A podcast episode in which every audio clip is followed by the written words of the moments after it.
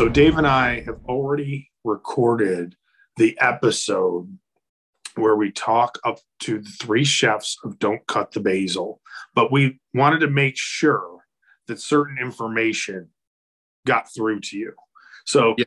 Dave, tell me a little bit about what you how, how you thought this interview went. Well, it, it was great. I mean, they well, and I I think that's why we kind of have to do this. It felt like there was just so much information to take in that we just kind of wanted to make sure that it was some of it was clear uh, because we I felt like you know we we would get to talking about this and then suddenly we would switch topics and suddenly we'd switch topics and then we just want to make sure that like we didn't miss anything basically. But yeah, they were super interesting and it was fun and lots of great stories and it was just it was a great interview I thought. Yeah, absolutely, I agree. So here here's some pertinent information about what you're about to hear on this episode of Cleveland Schwill. Don't cut the basil Five Generations of Authentic Italian Recipes was actually a number one bestseller in four different countries. Yeah. Yeah. The United States, Italy, Canada, and the United Kingdom. The real deal. The real deal.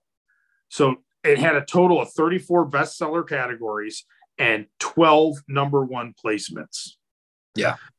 Uh, Dr. Mary Kovach is one of the uh, chefs, and we cover a lot of what she does in the episode. So I'm not going to go too in detail in in her background, but um, Angela Siciliano is one of the other chefs, and she wanted it to be known. All three of these chefs are career women. They yeah. all are doing all kinds of stuff. They're extremely busy on top of you know what they did with this book. They have their own businesses, and, yeah, and, and all that. So Angela, she's a 200 hour yoga instructor.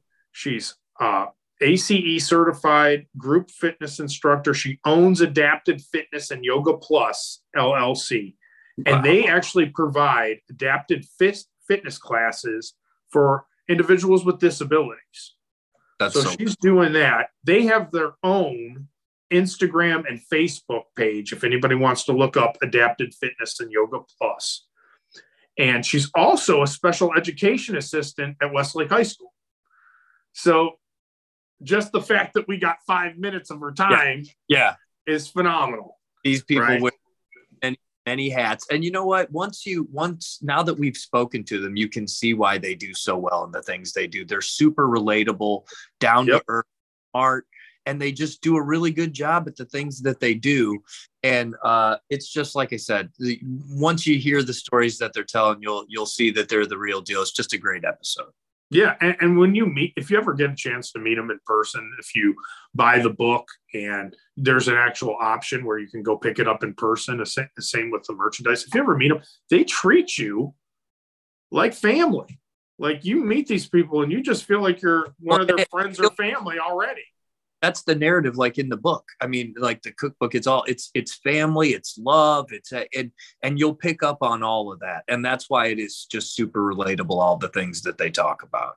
Absolutely. And Corrina Siciliano uh, she has been in the financial industry for over 23 years and she's a certified uh, pmp which is a project management uh, a project management certificate. So, you know, she's got everything going on.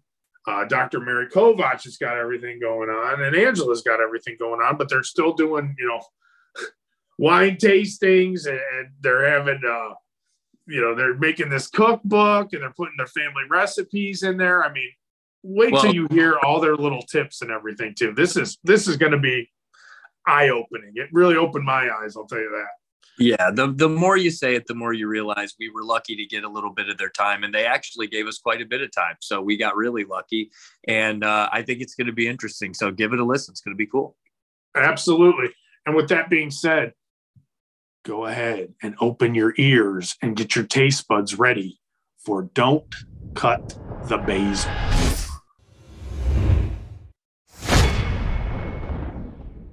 Yeah!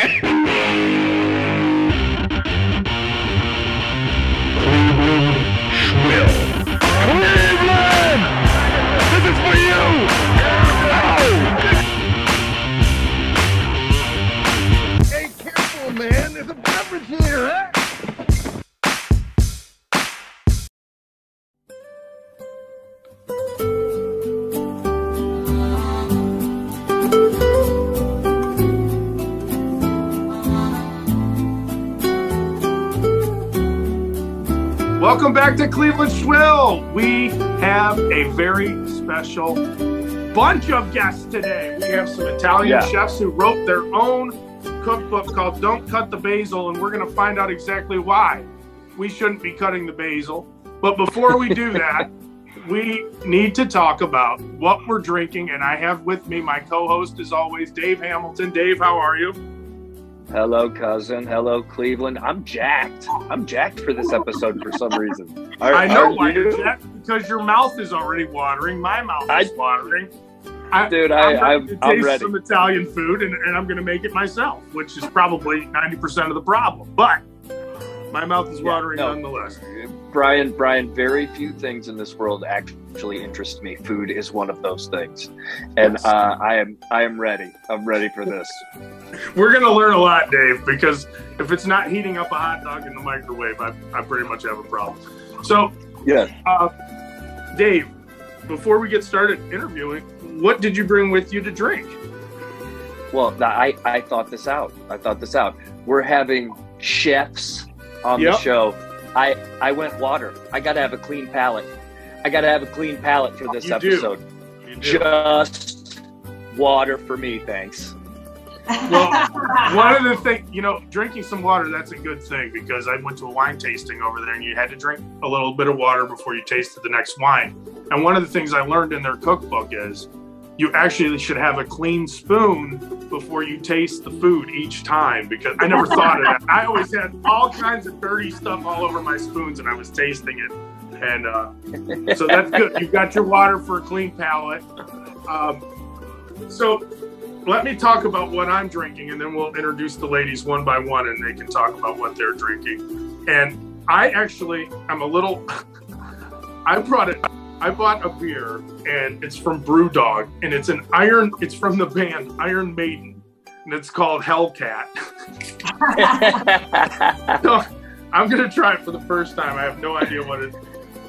that sounds. I'll, I'll I'll be honest. I mean, on name alone, it sounds disgusting. It, it, it it's not that bad actually. Well, all right. C- compare it to something though, because with the name, there's it's not like you know. if, oh, there's if, great. if I had to say, okay, so not an it's an IPA, but it's not an extremely hoppy IPA.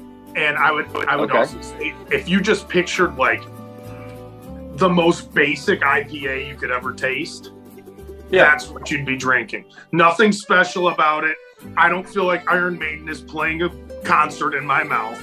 It's Well, a I- very well- basic IPA. well, like, but there for a second, I thought you were describing the band. Uh, We can edit that out. We can edit that No, out in case no, we have a that's member on. That's Uh, good. what- We don't edit anything on Cleveland Schwill. This is an edit free zone. Okay, so let's talk about our chefs. Let's introduce our chefs. Let's start with Angela, who's a registered yoga teacher and also Nice. owns Adapted Fitness Yoga Plus. Angela, thanks for being on Cleveland Schwill. What are you drinking? Oh, it's actually Angela Siciliano. I should say your last name too. I'm sorry. I, Yeah, I just yeah. assumed everybody knew your last name. Everyone knows me, Bryan. I know. Gosh.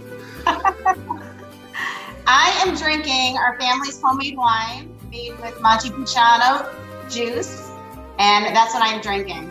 And it's And- family.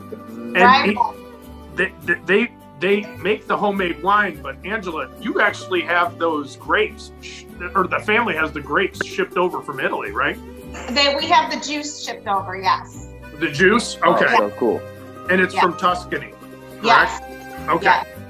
Yeah, I picked up a little bit of that when I was uh, talk- talking to people at the at the wine tasting. And the next guest we have is Corrina Siciliano, and she's famous for her pepperoni roll. But uh, and she always makes it on special occasions. But what's amazing, also amazing about Corrina is she runs marathons, but that wasn't good enough. She had to also run ultra marathons on top of it, just to make me feel even worse. Oh my. So, Oh my. Uh, Corrina, thanks for being on Cleveland Schwill. Uh, what are you drinking? Hey, thanks, Bryan. Appreciate being here. I'm also drinking our Montepulciano homemade wine. Oh Homemade. yes. Oh, I um, love it. It's the best around.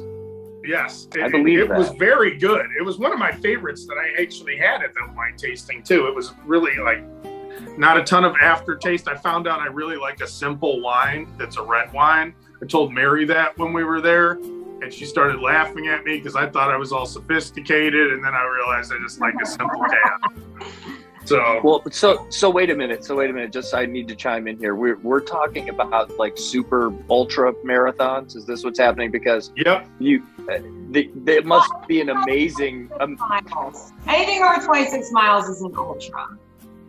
anything over twenty six miles. Yeah.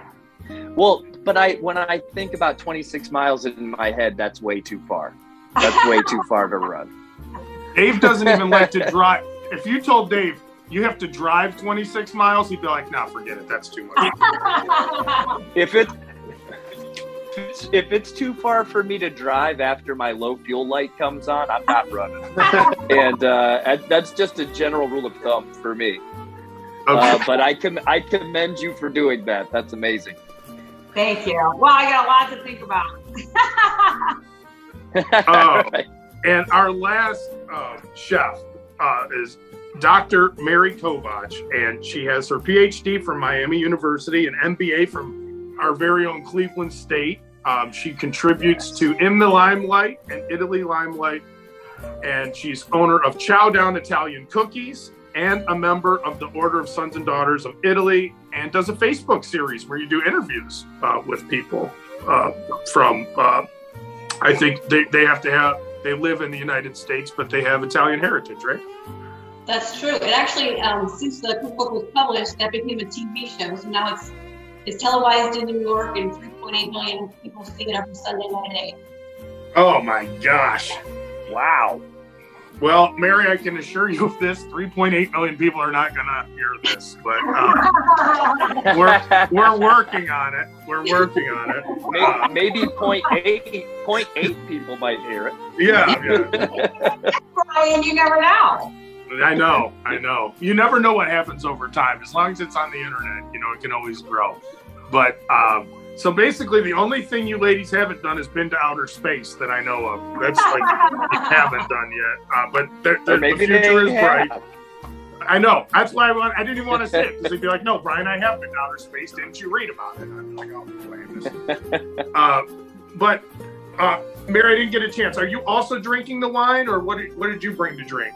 I am. I'm drinking our family's wine. Oh, great! Oh, I love That's it. awesome. Why? Why would? Why would you not? How does that feel? How does that feel when someone's like, "What are you drinking?" You're like, "Just the stuff we make." Yeah. yeah. And they always say, "How much do you sell it for?" I'm like, no, we don't sell it. We just drink it. yeah, and they don't sell it. And, and you know what I thought was really interesting? He, uh, I think your father told me that he's. This is probably the thirtieth year they've done the wine. Absolutely. I think he said 1992 was the first year he did uh, started making the wine. So that he's like, yeah, well, we we learned some things in the, in that time, and we've you know tweaked some things here and there. I'm like, I'm sure you have. You know. Yeah, Bryan, our history goes back. Our great grandfather actually would always make homemade wine. But you are correct that, like, my father and our uncles um, started actually doing their own version probably 30 years ago. Although Okay. wine has been in our family Yeah. for many, many, many years. Yeah, because that's what he told me. He's like, yeah, the first time we did this was about, you know, in 92, about 30 years ago. So uh, that's him. So obviously your family's been making it much longer. So that's amazing. That's great. Yeah. Um, but let's get into the book. Um, Don't Cut the Basil Five Generations of Authentic Italian Recipes. Uh, so, the, the one thing I took away from this, and I want to get your take on it before we go any further, is that this book to me had an extreme theme of family and learning to cook from not measurements, but more like a look, taste, and smell. Um, how did you originally come up with the idea to even do this cookbook and, and then uh, you know and, and then what gave you the idea to do it on a family basis So in 2018, my grandma passed away, and I hadn't seen my cousins in some time just because of the distance. They were in Salem, I lived in Cincinnati. And when they came to the re- uh, funeral, we started to reconnect. They since invited me over for dinner. We were sharing recipes, drinking homemade wine, and the next thing you know, we started talking about possibly doing a cookbook. And then when 2020 hit, the pandemic, that's when we kind of capitalized on the idea, and then from there it just it grew, and we were publishing by December 3rd of 2020. Wow. So, not only is this theme of uh, about family, but really, you all were doing this type of cooking since you were very little with your grandparents. Um, what does it mean to cook by looking at something or tasting something or, or just smelling it? What what does that mean? That means that we don't measure anything. And so it was a little difficult at first to put stuff into recipes because when we were taught by our mothers and grandmothers, they just taught by doing.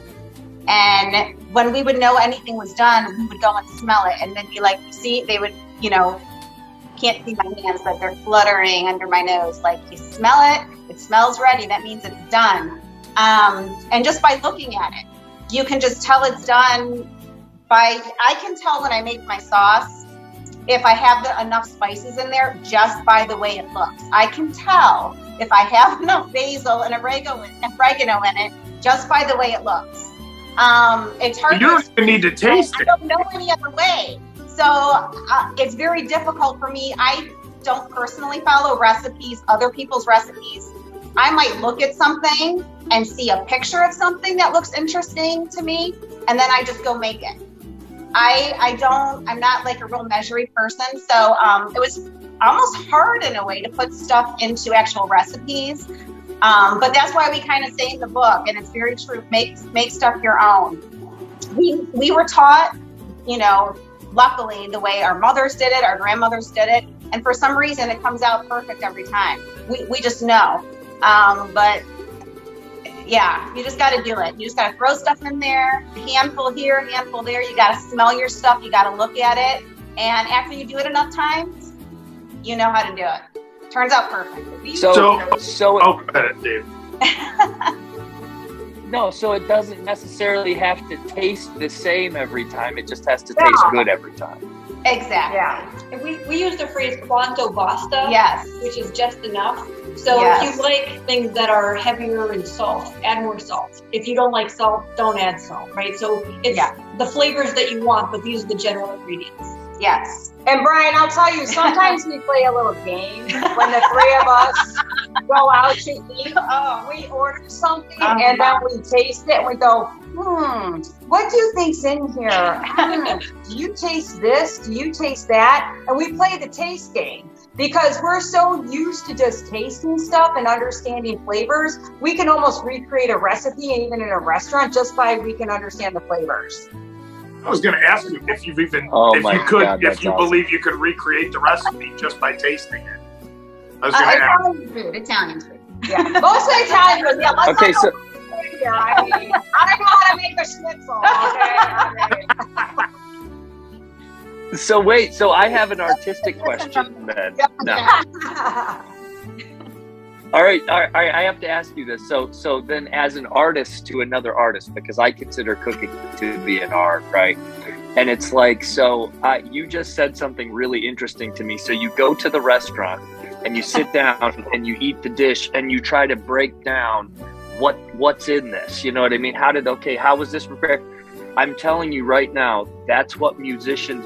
When musicians sit and listen to a song, it's like work to us because all you're hearing is like one flute or Yeah, one yeah. thing and you're and you're Yeah. just you're fixated on this one thing and you're like okay what's this thing i'm tasting i know it's this i know it's it so Yeah. i just think it's really funny how those Yeah. those worlds collide a little bit even though it's food and music you know Well, Absolutely. the problem is, is when we go out to Italian restaurants, which is not very often, but when we do, and then we just look at each other after we we take a bite of something, we're like, you know, um, we we are definitely we could be critics.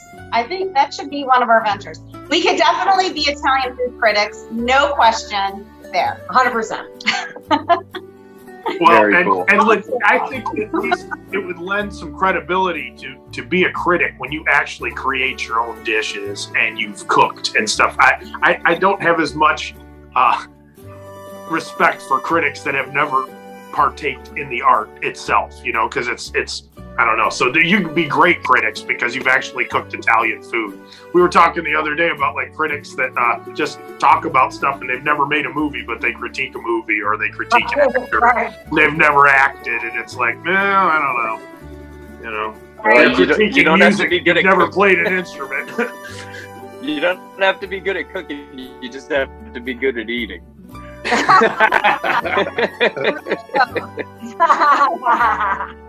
Well, you know, there was another passage in the book that I wanted to segue into, and it, it keeps on this theme of family. And it, it said, food was a way to connect people, build memories, express a lot of affection.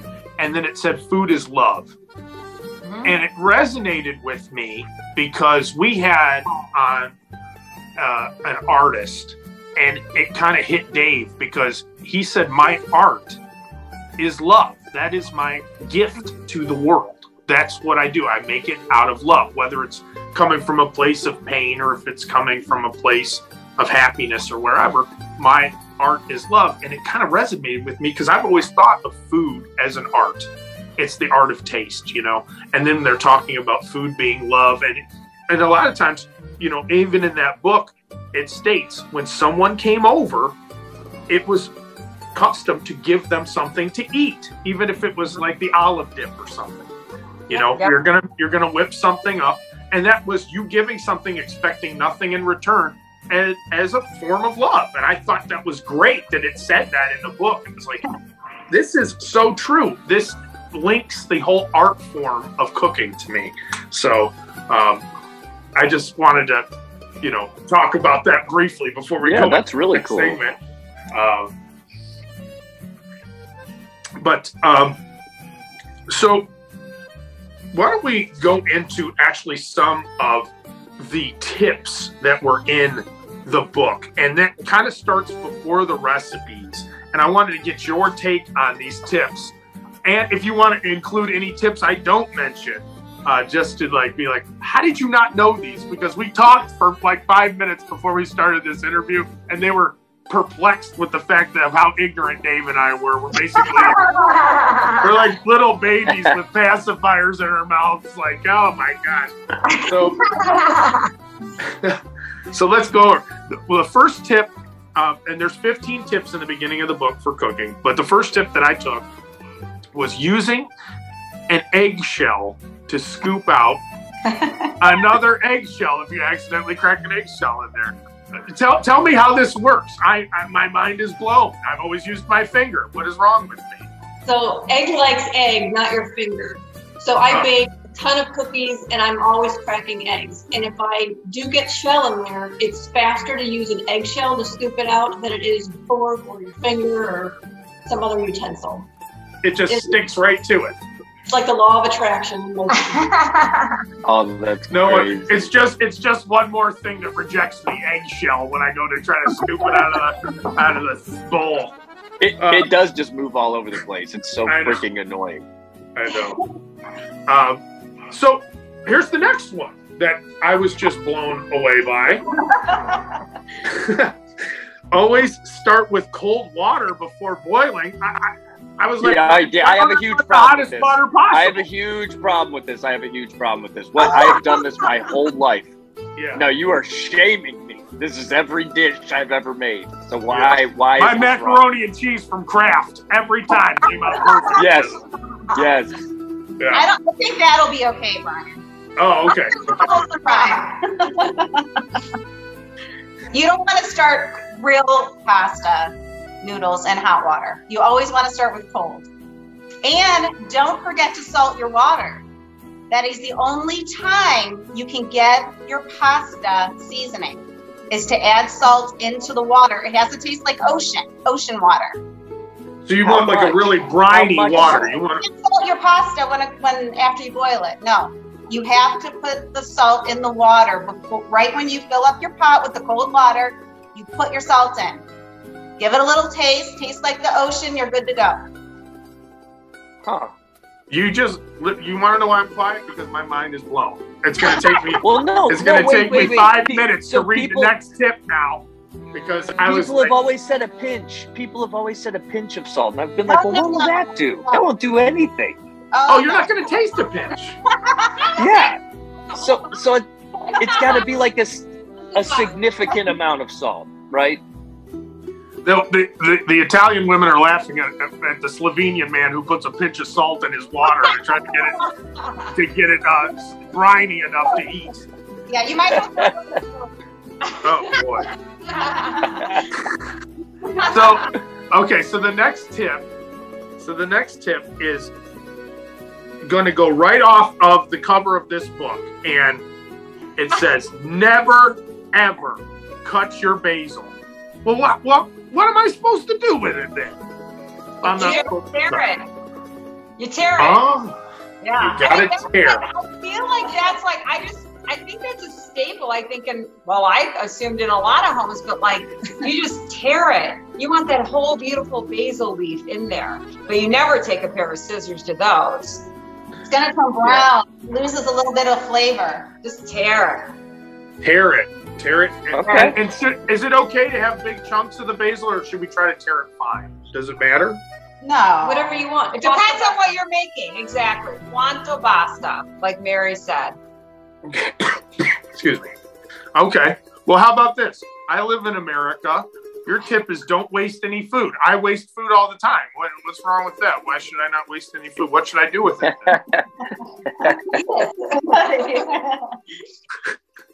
then? Oh, so I'm supposed to put it in the recipe. I'm supposed to put it in the recipe. Freeze anything. Okay.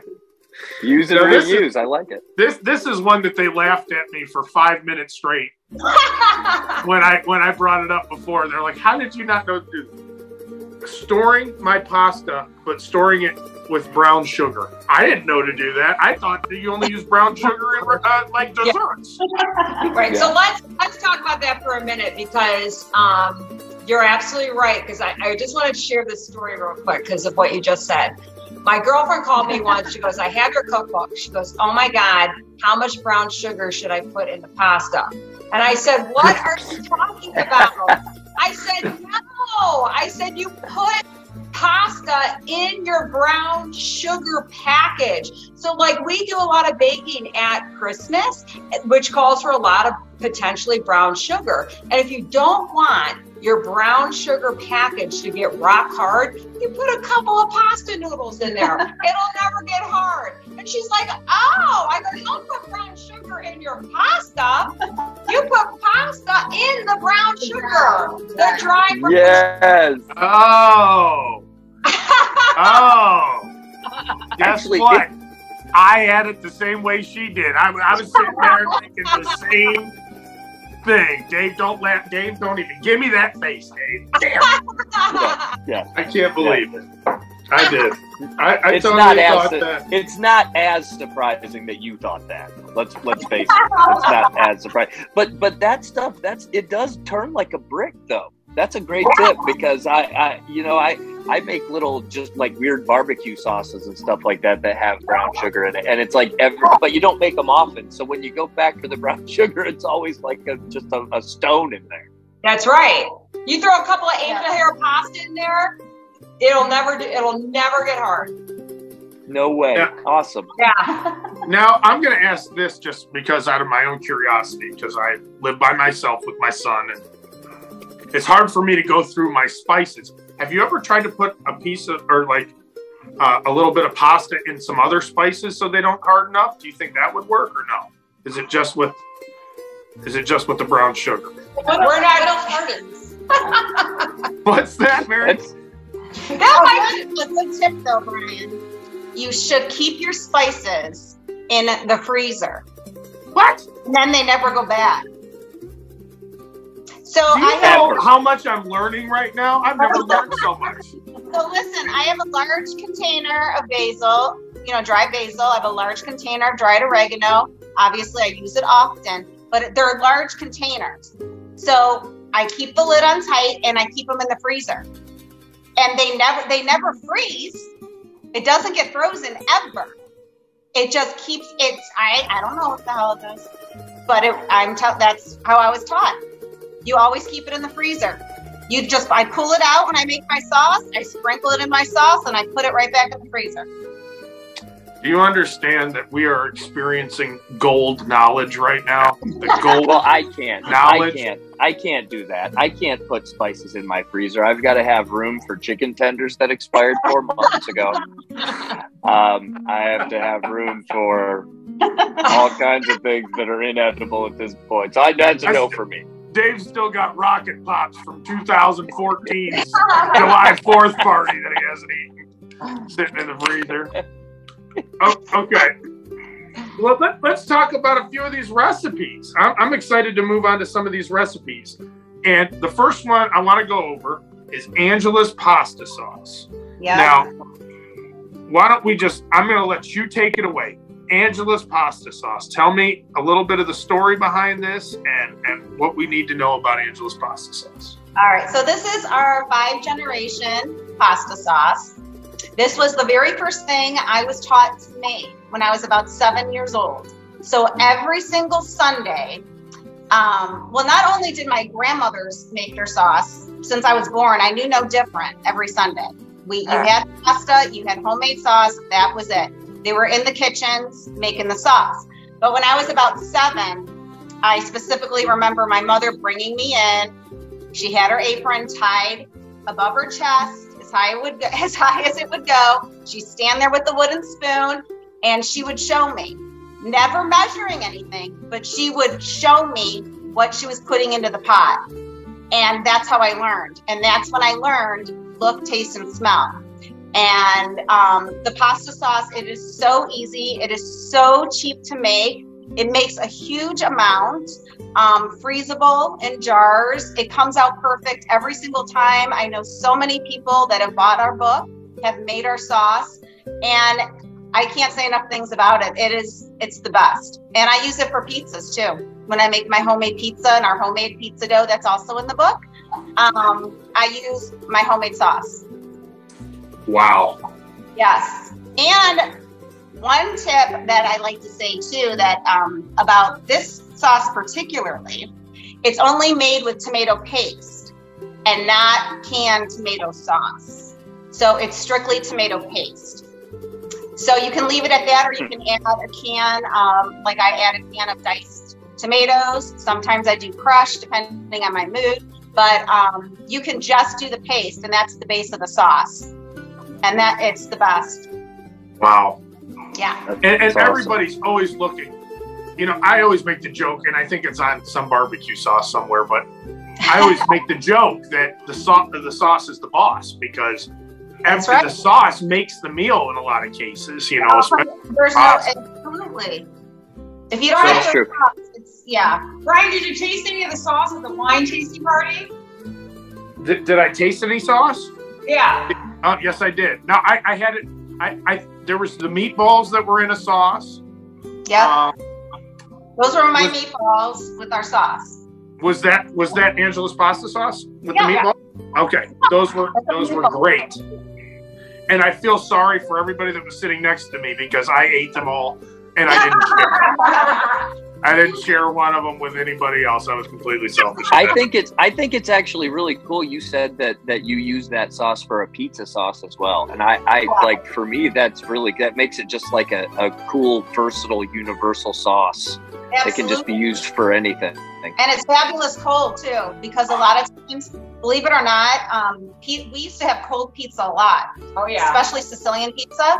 Oh yeah. um, growing up, and you'd have a cold, and the sauce was just not just as good, if not sometimes better, right? The next day and cold, especially Yeah. on pizza. Yeah, I, So I you would always feel like refrigerate. you would refrigerate the pizza and then just eat it straight out of the refrigerator, or did you let it Yeah. warm up at room yeah, temperature? yeah, right. Just straight out of the fridge. Okay. that's that's so interesting. Did you know that you have to cut your pizza with scissors? No, I What? didn't know that. I didn't. Now you're just making shit up. Come on. Yeah. Angela, I haven't used scissors since elementary school. Art No, class. no, Bryan, Bryan. Okay. point, They're just trying to see what we'll believe. They- they're they're completely Yeah. you would use. Yeah. Yeah. Don't, yeah, don't don't get the ones in the crayon box. Yeah. Go get food scissors. Grandma might use. Actual food scissors. But That's I no, I didn't know to cut pizza with scissors. Oh yeah. Yep. So, so th- you, you don't you probably don't know this, but at the end of every episode, Dave and I always say, "Hey, Dave, what did you learn on- on the end of this, or what did you learn during this episode?" And then he'll ask me, "Well, Bryan, did you learn something?" And I don't even think we need to do that at the end of the episode today, Dave, because it's blatantly obvious I've known nothing. I've known Yeah. absolutely nothing. yeah, I'm learning No. everything, and I'm like, it's like day one of elementary school all over again. I'm learning my, my ABCs of cooking right now. That's what I'm learning. yeah. We just have to say go back and re-listen to the episode and Yeah. just relearn it all. Um, well, th- let me go into the next recipe then, and this one is Mamacita's San Giuseppe pasta. So that was Mm. another one that I kind of picked up on because it, it can it's served cold and it's like something that you can kind of whip up. So does somebody want to talk about that? Sure. So Mama Sita is my mom, and again, we were in on lockdown essentially in March of 2020, and it happened to be St. Joseph's Day, which is actually their grandmother's birthday. So we thought, let's make San Giuseppe pasta in honor of um, my aunt Josie or their Nona Josie. And so from there, we we looked around. What do we have left in the cabinets, right? And this is how they did it in the Great Depression. What can we add to our pasta? And that's literally how we created it. You know, olive, tomato, and it, it- we just built it from there. So that's an original. Oh, Oh, wow. great too. And then you put a fun fact on there that uh, is it Nona? Is that how you pronounce it?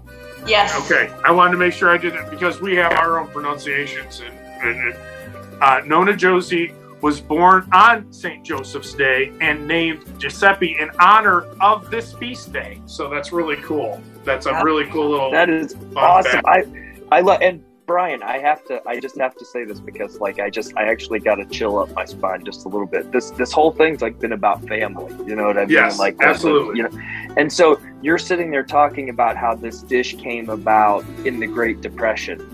And that it was just like, what can we add to the pasta? What can we add to the pasta? Bryan and I have had this conversation before where it feels like all of our family dishes, which are basically just hillbilly dishes, but we always said we always said they feel like our family members were just trying to deal with whatever they had. And I used to make the joke that when you used to walk into my grandmother's house and open the refrigerator, it was a little bit like opening the refrigerator in the science lab in the high school. You didn't really know what was going to be in each container. Uh, you know, there could be an organ in there, there could be a like anything, but they just had to learn to use what they could use you know Yeah. and it's just i love how these family things push down it just happens to be the ingredients your family had access to ended up being this delicious dish that you have now Yeah.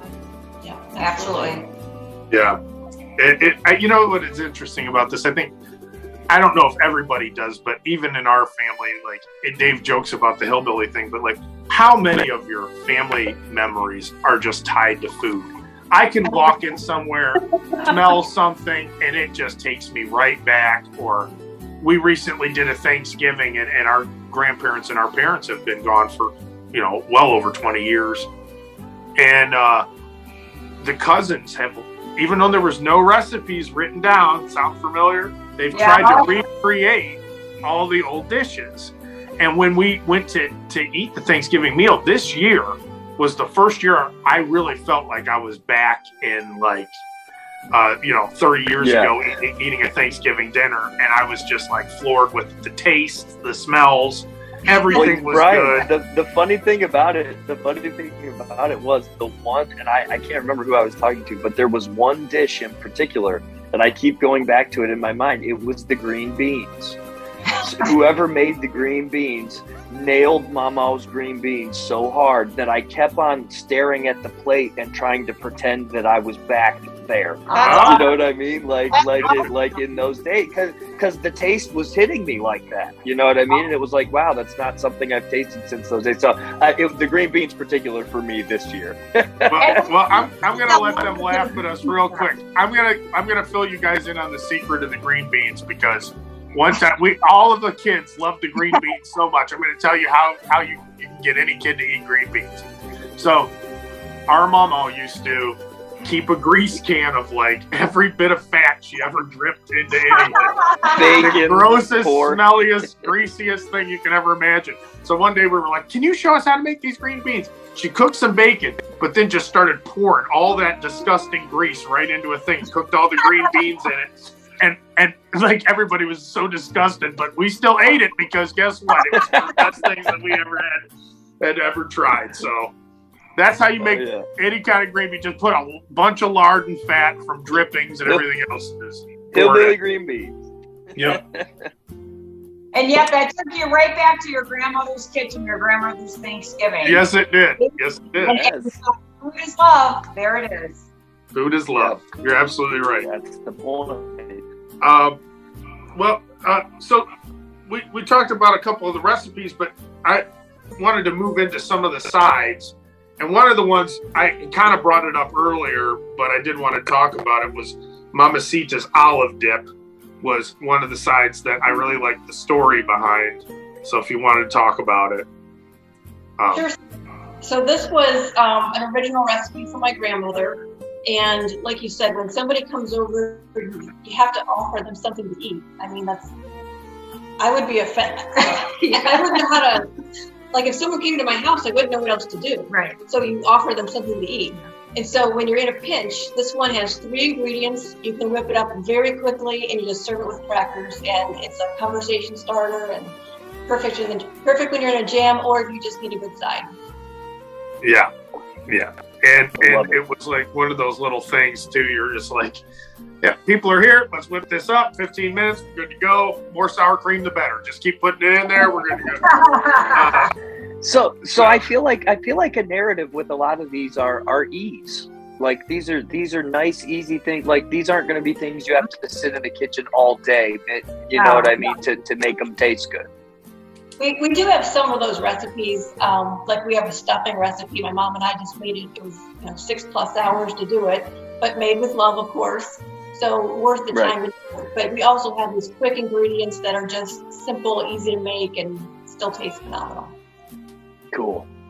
well, one of the things I did read, Angela, and and you can tell me if I'm wrong on this, but didn't I didn't I read in, in the pasta thing? Pasta could be ready in an hour, or it could take all day, depending on how you want to cook it. Right? I mean, The right, correct. And the main or for the sauce, for the sauce. I mean. sauce, yes. The main key, you have to have it boil.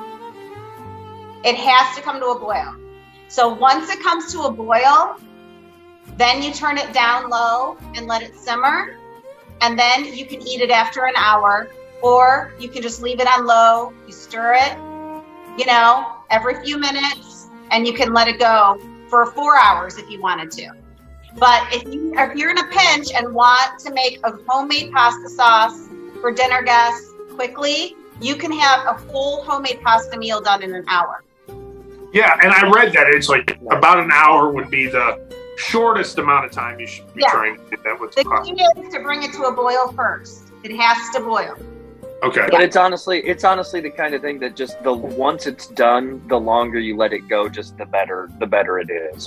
Just depends on Yeah, what you want to put into it. Flavors. Yeah, and you have the whole onion in there, which a lot of people find unique, but it was actually very, um, very traditional in the north of Italy. Even though we're southern, we're you know Sicilian, but um, it came from the north. I'd like to trace that somehow eventually um, to see where that came from. You know, down our line, how we ended up with that. But the whole onion is what sits in the sauce, and it really does. The longer you keep, you know, you let it sit and simmer for hours that the flavor of that onion, you know, infuses in the whole pot. So Ugh. Mm.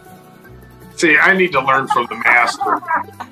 If I'm Yeah. if I'm just like doing this in my own kitchen, I know I'm going to mess up a million times. No, I'm gonna be- I'm going to be cutting my basil with my new my new scissors that I have. You know, I'm gonna be messing everything up. Um, Yeah, we expect you to make some stuff. Send us some pictures. Oh yeah. No, you're gonna want to see the picture. Have you ever seen the, the Pinterest where people like try to recreate what they see on Pinterest pictures? That's what you're gonna see. No, But. I'm gonna do my very best. I'm gonna do my very best. Like we said, food is art. That'll be your own art. Yes, yes, it will. um, uh, the, the other one that kind of caught my eye, and I think you had mentioned in the book that this was, uh, Mary, this was like one that really, you, you know, you're kind of known for was that watermelon caprese.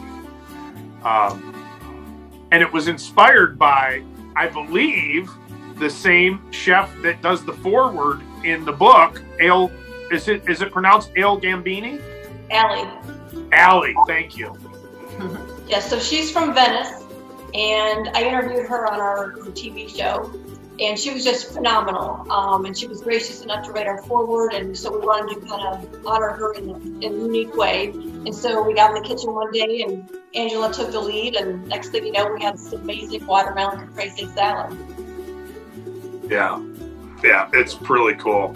I, I, I was I've never had a, watermelon caprese. I've had regular capreses. I used to work at a place called the Donna's. It was an Italian restaurant. Oh, yeah, I remember that place in Wesley. Yeah, and uh, we I had to make caprese salads. I apologize to all those out there. I had to make the caprese salad. No, I think I think I did. I did okay. You know what though? They actually made me put a balsamic drizzle over it when we were done. Is that is that normal or is that something Oh, you recommend? You Okay. can put balsamic on anything. Did it at the wine tasting? Didn't you see the guy even says they put it over ice cream? Yeah, and we do have Oh, that- over our that's water. right. That's Yeah. right. There was that whole thing. Now I had had a couple of glasses of wine by that point, but now that you mention it, I remember them putting a little bit of that uh, and and going around saying, "Hey, they put it on the gelato and stuff." Yeah, Yeah. yeah, okay, okay, I, I'm I'm with that. And, and Dave, it was it was a, a real experience. I, I really enjoyed going to that wine tasting because I was trying all sorts of new things, um, and it was just really good. And we can talk there about is something else. there's there is something really cool about like when you combine two foods that like seem really counterintuitive but they just blast off in your mouth I and know. you're just like and it just like opens up a whole new world for you you know i love that Well, let's talk about Corrina's famous pepperoni roll. And it's on the cover of the book, too, I, I want to say. It is. Again, another one that's a party favorite. That's three ingredients that are, is very simple. But I will say, you know, growing up, I just assumed everybody's mom made their friends pepperoni. Okay. Isn't that crazy? Yeah. every birthday party, even though she would buy a Pepperidge Farm cake for me, um, you know, at the pepper charm outlet place that was just on the corner that I could walk to and get. Um, she did homemade pizza, which is in the book, and homemade pepperoni roll. And like Angie with the sauce, I would stand next to my mom and watch her make the pepperoni roll all the time. And so it was the one thing that I always made consistently anytime I was going anywhere and for any family function. And I, I'm telling you, I, warn you, this is the warning label disclosure. Once you start making this and taking it places, people will expect it every time. Um, but it's it's fantastic. It, it really is one of my favorites. It's it's easy to make. It's quick, 30 minutes in the oven, and you've got this amazing meal. That's great. Yeah. It, it's really cool. I, I, I know the one thing, it, it says in here it serves six, but obviously you can make it to serve however many people you need, you know. But Absolutely. I cut it in a lot of different slices. I mean, you know, again, it's look, taste, smell. It comes out different almost every time. Some of my rolls are longer, some of them are shorter. Sometimes I have more dough, some I have less dough. I mean, do however it makes it easy for you. yeah. Yeah. And that's, consistently delicious it really is delicious. Bryan, I, I know you tried it at the party. yes, I did. Yes, I did. I tried all sorts of things, and it was absolutely delicious. And that's why everybody hated sitting next to me because I was eating everything. and Wait, wait, wait. Can you dip? Can you dip the pepperoni roll in the Angela sauce? That's Oh, what I need to know. That's what I need to know. Pasta sauce. Yeah. Dave, you can do it. You can do it, but it comes with a warning label that the taste may actually be so good you would die if you tried it like. So you have to. There, there, no, I'm just kidding. There's Well, a just, just just so you know, uh, from from now on, the narrative is going to be I'm the first person that ever thought of dipping the pepperoni roll Oh. into the Angela's pasta sauce, and it's going to be Dave's dish. Now that's Dave's dish. Yeah, I don't think so, man. I don't think so. so, what about Aunt Angie's amaretto sweet potatoes? Oh, yes. So I will talk about that. Um, so, Thanksgiving. My mom was in charge of making the sweet potatoes um, every year. Yeah. And she made sweet potatoes with amaretto in them. She made the recipe herself. She, um, now this, I was lucky enough. She actually wrote down on a note card, and I was I was lucky enough to find it. She passed in 2009, and I took over making the amaretto sweet potatoes because um, the year after she passed, we had Thanksgiving. No one made it; they were not there, and the family was like up in arms. And where are the sweet potatoes? Where are the sweet potatoes? And I said, I, I'll do it. And I said, I found the card. I have her writing with the recipe on it very blessed that she did leave that for us. Um, so I continue to make it every single year. And again, people that we know that have bought the book that have made the amaretto sweet potatoes absolutely love it. It's a great twist, um, different flavors. There's honey in it. Um, so it's just extra sweet and it's actually not too sweet. It's just a different flavoring than putting, you know, traditional marshmallows and stuff on top. None of that. Um, amaretto, Beautiful. the key liqueur, amaretto, not the flavoring. Okay. Now, what a you know, like, what a blessing to come across that that card or that recipe like that. Like, man, that is such that's wonderful that you were able to find that. It's And a huge be able to- responsibility because people look at think, think about what you just said. The people show up to this event and suddenly that dish isn't there, and everyone's like, "What do we do?" Right, Right, right. right. Yes. So I'm in charge of that now, which is which is totally fine. It's great. Yeah. I I enjoy it because again, you know, food is love, and I think about her when I'm making it, and the smells and everything. It tastes exactly like hers, so I'm always happy about that. Keeps her with you. Very cool. Um, yes. So let me go, move on to the next the next one that we wanted to talk about, which was Mary's Bella Luna cookie.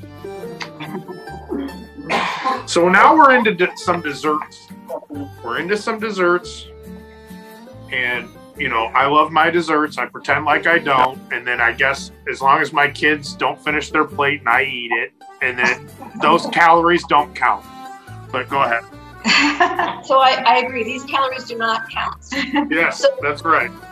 So the whole cookie idea for me, I, like we mentioned earlier, I have chow down Italian cookies, and that was started in honor of my grandma.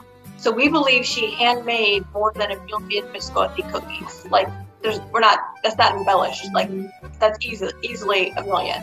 She made them for every funeral, birthday, graduation, Sunday, wh- whatever. She was making hundreds every day. Um, and so I carried on that tradition. We have her recipe in this book. But the Bella Luna is special because this is very similar to the idea of the dish with the Great Depression. So my mom and I wanted something sweet. We looked at what we had. We saw a pie crust and some other ingredients. We had ricotta, we had some powdered sugar. We thought, you know what, this sounds like a good good idea. we tasted it and it was heavenly, and that's how the Bella Luna was born. Wow. You know, these stories behind this stuff too. I mean, the way you link this food with with the stories, like it just adds so much more to to what you're eating. It just makes it so special. I, I love them. Uh, I love and and just so we know, or just so the listeners know, when you get the cookbook, when you're reading a recipe, you actually get these the the story behind what you're eating or what you're about to make before you even make it. Like there's some of that history there. There's where it came from. There's that family linkage and, and it's just so cool. So they're not just telling us the stories behind these recipes, they're listed in the book as well. So this is really cool stuff. Um, now, when we move on to something that I did not know existed and I was laughed at again. Uh, which was Angela's cannoli dip. I just have always had regular cannolis. I didn't know there was cannoli dip. well, the cannoli dip is another party favorite. And like you, most people, yeah, are shocked when we bring it places. But this evolved because what we have made our own cannoli shells before and our own cannoli filling and filled the shells and all of that. Um, we love to do that because we've um, we've done pumpkin spice ones, different flavors, um, but it's very time consuming, extraordinarily time consuming to make sure. shells. So you better like be in for the long haul. It is a day. And a lot of people don't have time. We don't have time. We're working women. Yes, we have a lot of stuff going on, but you know, you want some cannolis to take to some somewhere homemade. So here comes our dip. Um, just about everything that's actually in our cannoli filling is in the dip. But much half the time, I would say to make it super quick. It's fabulous. You can make it a couple different ways. Um, in the book, I have the chocolate chips, but I believe also um, we mentioned if you want to put pistachios on it, that's a you know very famous okay. and at the end of the cannolis. Um, but I served mine with graham crackers. I've also served it with pizzelles, and I've served it with um, crushed cannoli shells. Sometimes you can find them um, down at Bellucci's, uh, unfilled, and I've broken them apart and put those around my cannoli dip, and you can serve it that way. Um, but either way, the cannoli dip is fresh, tastes just like the filling. It is the filling. Um, a little different, but um, yeah, it's fabulous. Did, did you? Oh, I didn't make that for you. Well, you're gonna have to make that. I'm gonna have to make it. Yeah, it's very simple. It, it's very quick, and it it'll seem like it took you all day, and people will love it. It's great. It's great. So, in your opinion, yes, you know, holidays coming up. Everybody's getting together with all these people. Some of them they don't like, but a lot of them they do like. A lot of them they do like. How how many of these recipes fit right into uh, so you can make this stuff for for their families during the holidays? What would you say? I mean, we have more than 25 recipes. I would say coming up at least 10 to 15 right off the bat. Yeah, easily. Yeah.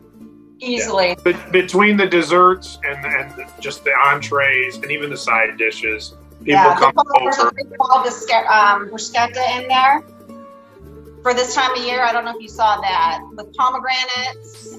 Yes. Um, yeah, that's a great yeah. one called Christmas time, Christmas colors. It's delicious.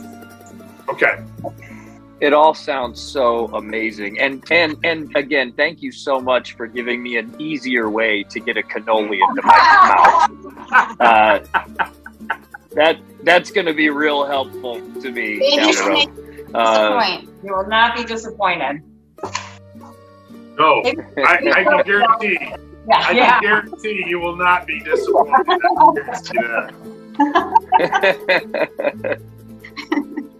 and and I do want to bring up with, with the whole family theme of this this cookbook. When you get to the end, there's a genealogy in the back, and I just wanted to ask. There are several, several pictures of the family, and I, and it looks like going back generations. I'm not sure. I mean, I know it says great grandparents, parents.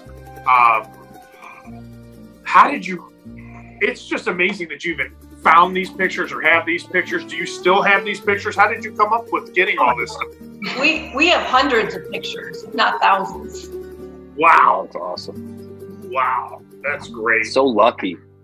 Yeah. We are very lucky. We, we have Yeah. a cousin that did our genealogy, and it's all on Ancestry, and a lot of these photos sit on there.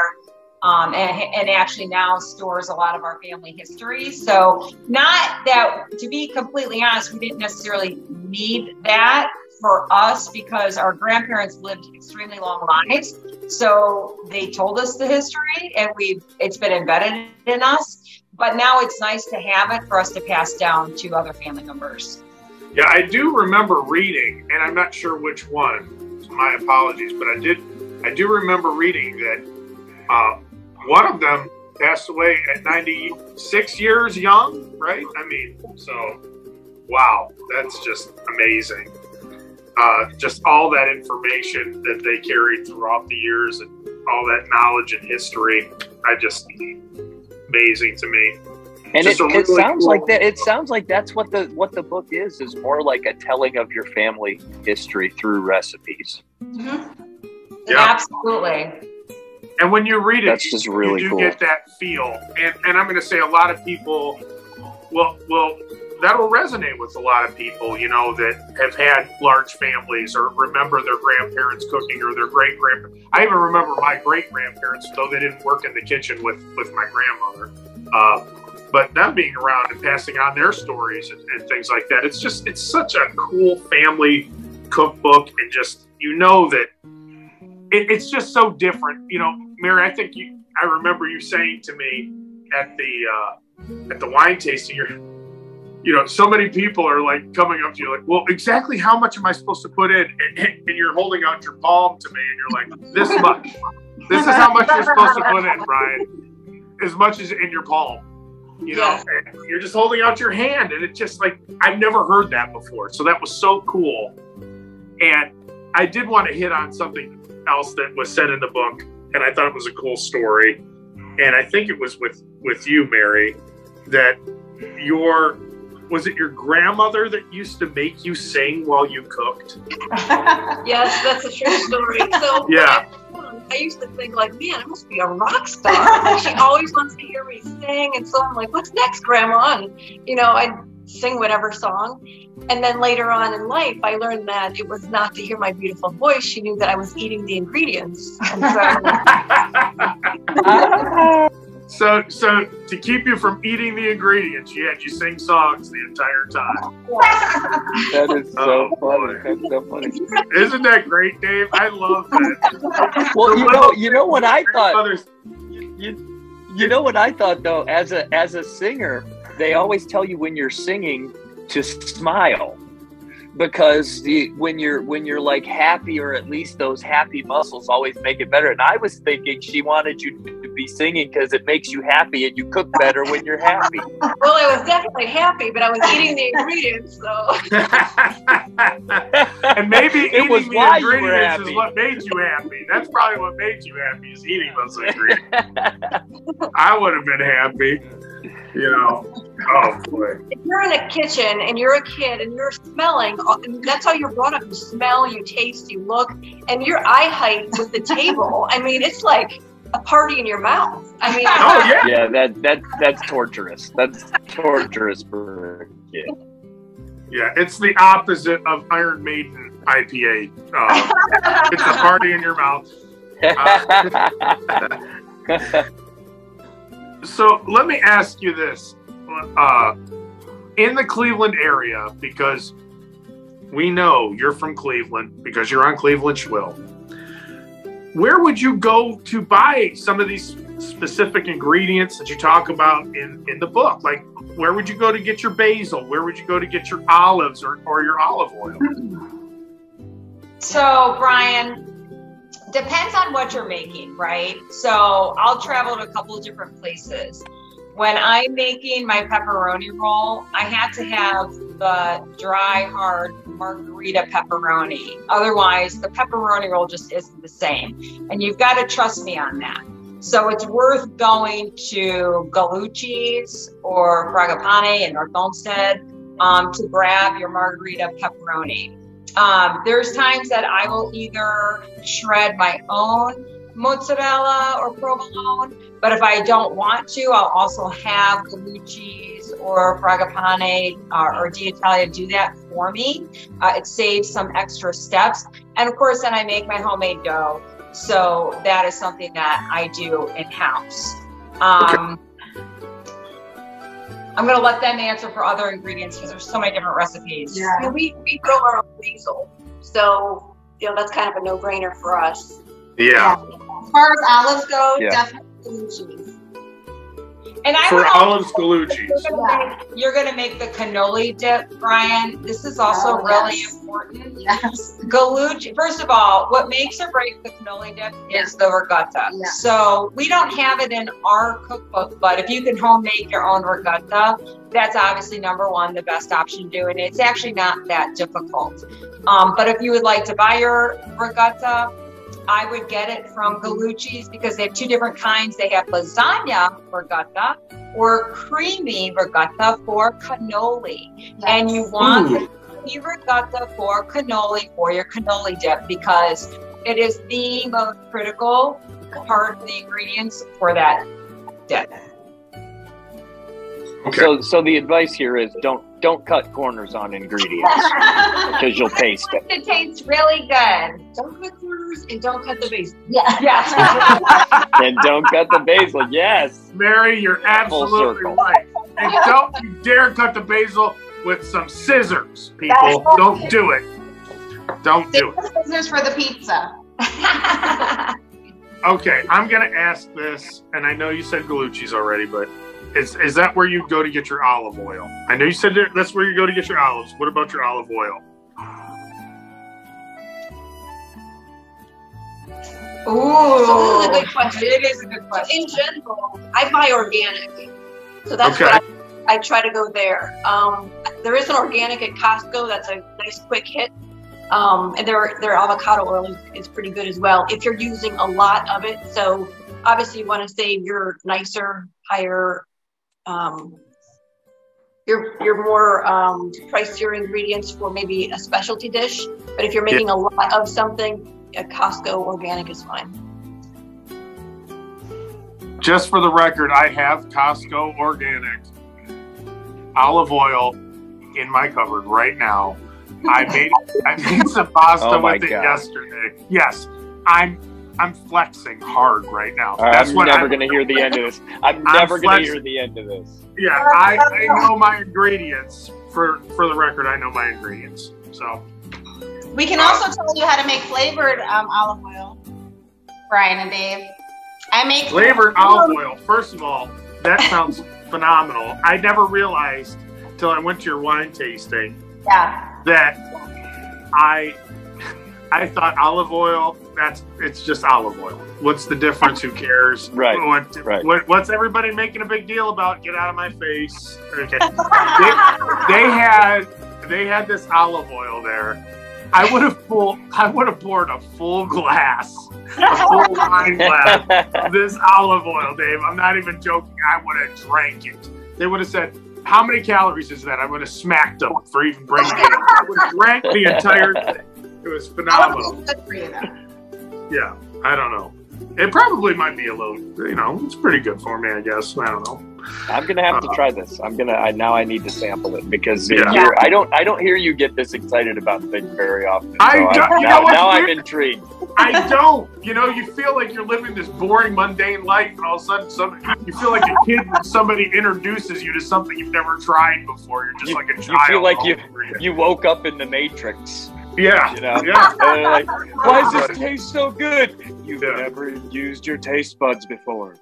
Oh, Dave, you can flavor like you can usually flavor almost anything. I make my own cherry whiskey. I make my own basil cello. So you can take you can take things to a different level. That's right.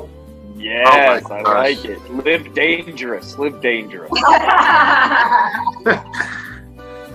Now, I know we talked about where to get some of the best Italian ingredients, but we do have to transition. There's some people out there, they say, hey, no matter what you tell me, I don't know how to cook. I don't even know how to turn my gas stove on. I'm not even going to do it.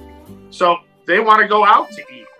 Now, Corrina, where would you go to eat in Cleveland if you wanted to have Italian food?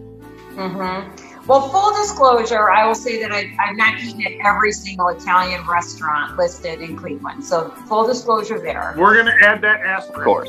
Add that asterisk. Okay. Yes, what of course. What I will say is, you know, I do get, I, I actually get this question a lot. And the one restaurant that I enjoy tremendously is uh, Plazio on West Boulevard in Detroit. It's across from Cadell. Um, and Chef Raffaele is the chef there. Um, and I know because uh, a good friend of ours had a tour of the kitchen and said it was one of the absolute cleanest kitchens he's ever seen. Um, but we all enjoyed a great Northern Italian meal there. And obviously, we're Southern Italian, so you know it's a different, definitely a different um, menu. Um, but it's it's fantastic. Everything's fresh. Everything's homemade. Um, and it's truly one of the most flavorful places I've been. And so if I was going to choose eat out, that would actually be my my first stop. That's Cool. that is like uh, dynamite for information right there because you know it, it's hard. Everybody's always like, "Where am I going to go out to eat? I don't know where to go." Nobody ever wants to pick a place. Now I know exactly where to pick. Uh, to try to pick a, a little place to try to get some Italian food that sounds pretty good. Angela, what what would you pick? Have you ever? Would you say Plazio too, or is there a place that you like? No, I, I would agree with my sister. Um, hundred percent. Yes. Okay. I, okay. I have to be honest. I again, That's awesome. So I, okay, I'm going now. yeah. I, I Yeah. don't eat a lot of Italian food out. I I just don't because one, I'm very picky, and it's just it does disappoint. So um, I would go to Plazio's because So I you're saying if, there. if somebody came up to you and said, "I've got the perfect idea, you and me, Olive Garden, Saturday, all you can eat breadsticks," yeah, you're, you're gonna, you're that, that's probably the last time you're gonna talk to that person, isn't it? yeah, that's probably not going to happen. Okay. Sounds like somebody's never taken the tour of Italy. Yeah. Uh, I've taken the world tour. Okay. only And Mary, I, 1895 an entire tour. I'm not even gonna ask Mary because I know she's been living the Cincinnati life for a while, so I'm not gonna ask her uh, where she would go to eat out here. But, uh, Yeah, that's right. Home. Home. at home and that's actually that's a great answer Yeah. Especially That is a considering you make everything at home it sounds like it makes me kind of jealous but that's good Well, it, the proof is it's so phenomenal. I usually arrive in one size, and when I go home, I essentially have two, uh, nearly two wardrobes because it's when I'm in Cincinnati, which is probably about eight months of the year. That's my normal size, and then when I'm here, I just accept it.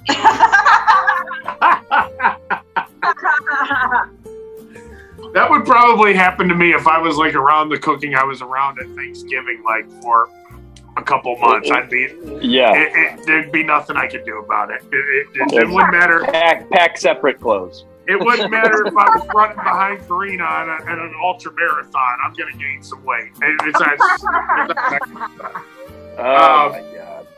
But with that being said, why don't we talk about you, you guys have quite a bit of merchandise, you have websites, you have Instagram. Mary, you have your own Instagram and pages. Uh, why don't we start with you, Corrina? Where can we get some of this merchandise? What does the merchandise say? What type of merchandise do you have? And, and where can we find you guys? Yeah, so if you're looking for some great gift ideas, um, we have some great V-neck T-shirts, crew neck T-shirts, um, sweatshirts, an amazing apron, um, which I wear our apron all the time because if you're cooking in the kitchen, especially if you're cooking sauce, you have to have an apron because it splashes. I mean, it's just a natural thing. You're gonna Yeah. get you're cutting things up. But um, we, you know, we stayed true to our tradition and, and our cookbook and a lot of things that we were taught. So our, our t-shirts and sweatshirts, they don't cut the basil um, because you don't, you, you tear it. And then, and then our apron says it smells ready because again, that's just one thing that, you know, we learned growing up, and I think that anybody, not even just Italians, can resonate with. You smell the food in the kitchen, and you're like, it smells ready, and you're ready to eat dinner. So, um, yeah, check out www.cuginiincucina.com for any of our merchandise for sure. Aprons, sweatshirts, t-shirts. And cook And, and would you would you mind spelling that real quick? Would you mind spelling that real quick, just so if somebody wants to write it down, uh, just because that's a little different. It's it's Italian. It means It cousins is. in the kitchen. I know that because I don't speak Italian. I asked, but go ahead. Uh, go ahead, Tom. So Cugini in Cucina means cousins in the kitchen, and it's spelled C-U-G-I-N-E, E, and then the word I-N in Cucina, C-U-C-I-N-A dot com. Thank you. Thank you. Beautiful. and and you can also get the um, cookbook don't cut the basil on there uh, five generations of authentic italian recipes and if you live locally which hopefully most of you do you can actually just um, opt to do a local pickup for the book Yep, it, is it the same thing for merchandise I, I i'm asking because i actually don't know it is absolutely. okay Yeah, so if you're real local, for sure, we could absolutely deliver it to your mailbox or do a pickup. Okay, great. And and Mary, you have the Ciao Down Italian cookies. Uh, it has its own Instagram, and actually, uh, you have your own Instagram too. And I don't know if we mentioned that uh, to follow you guys on Instagram, but you have Ciao Down Italian cookies. Um, and does that also have a website, or how can we find you? So Ciao is C-I-A-O, like you would say in, in Italy. So it's a play on words. So it's ciaodownitaliancookies.com, and that's where you can go for merchandise. And it's just some travel mugs, and uh, I think there's a wall clock and some t-shirts and some fun stuff. Yeah. Okay, that's great. And I love that. That's cool. Yeah, and you can also see Mary on YouTube because she does. Uh, well, you have a, another book. It's rocks. It's called. Isn't it called Rockstar Manager? Yes, I, I have two other books, Rockstar Manager from Theory to Practice, and then I have Mindset, a research-based application and motivation, which was actually a number one bestseller. Ah. See, Wow. this is what this is what I'm saying. There's nothing Mary hasn't done. Okay, and, and- and actually, Mary, didn't you just recently talk to Italian par- Parliament? You went over to Italy, talked to the Italian Parliament. Uh, I was wasn't that? recently, but I was on. Uh, I zoomed in for the Italian Parliament. Ah, Wow. I know, I know. Of course you did. Of course you did. yeah. So there, yeah, that's that's great. Um, and I, I want to thank you all from the bottom of my heart for being on because this has been a great episode of Cleveland Schwill. Like I, Dave, do you even want to talk about what you learned, or is it just blatantly obvious at this point that we knew nothing and we no, learned I, everything? No, I have. I well, we learned, we learned, we learned everything. But I specifically learned that "Don't cut the basil" isn't just a title; it's a, it's a hard rule, Uh huh. Uh, and you actually have to live by them because it was being met. Every time it was mentioned, it was like, by the way, don't actually cut the basil. you know what I mean? Yeah. It's like this was serious. Yeah. So yeah. that, I've taken that. I took that with me. Uh, I, I learned a ton. I learned a ton. I, I, I- you know what? I think if I had to take what what would be the number one thing that I learned today uh, is that probably the well, I really like the brown sugar with the pasta thing. You know, I really like that one to keep it from getting all you apart. company, not maybe not so much angel hair. You might I use angel hair all just, I just do. make sure you dig it out before you use it. I do. I mean, it doesn't matter which one, but I do. I shove those sticks of angel hair in there all the time, honestly. I just think that's the whatever same gets the job done. Yeah. No, and, and, and so if I had to pick one, the biggest thing is when Angela was like, uh, "Bryan, are you cutting your pizza with scissors?"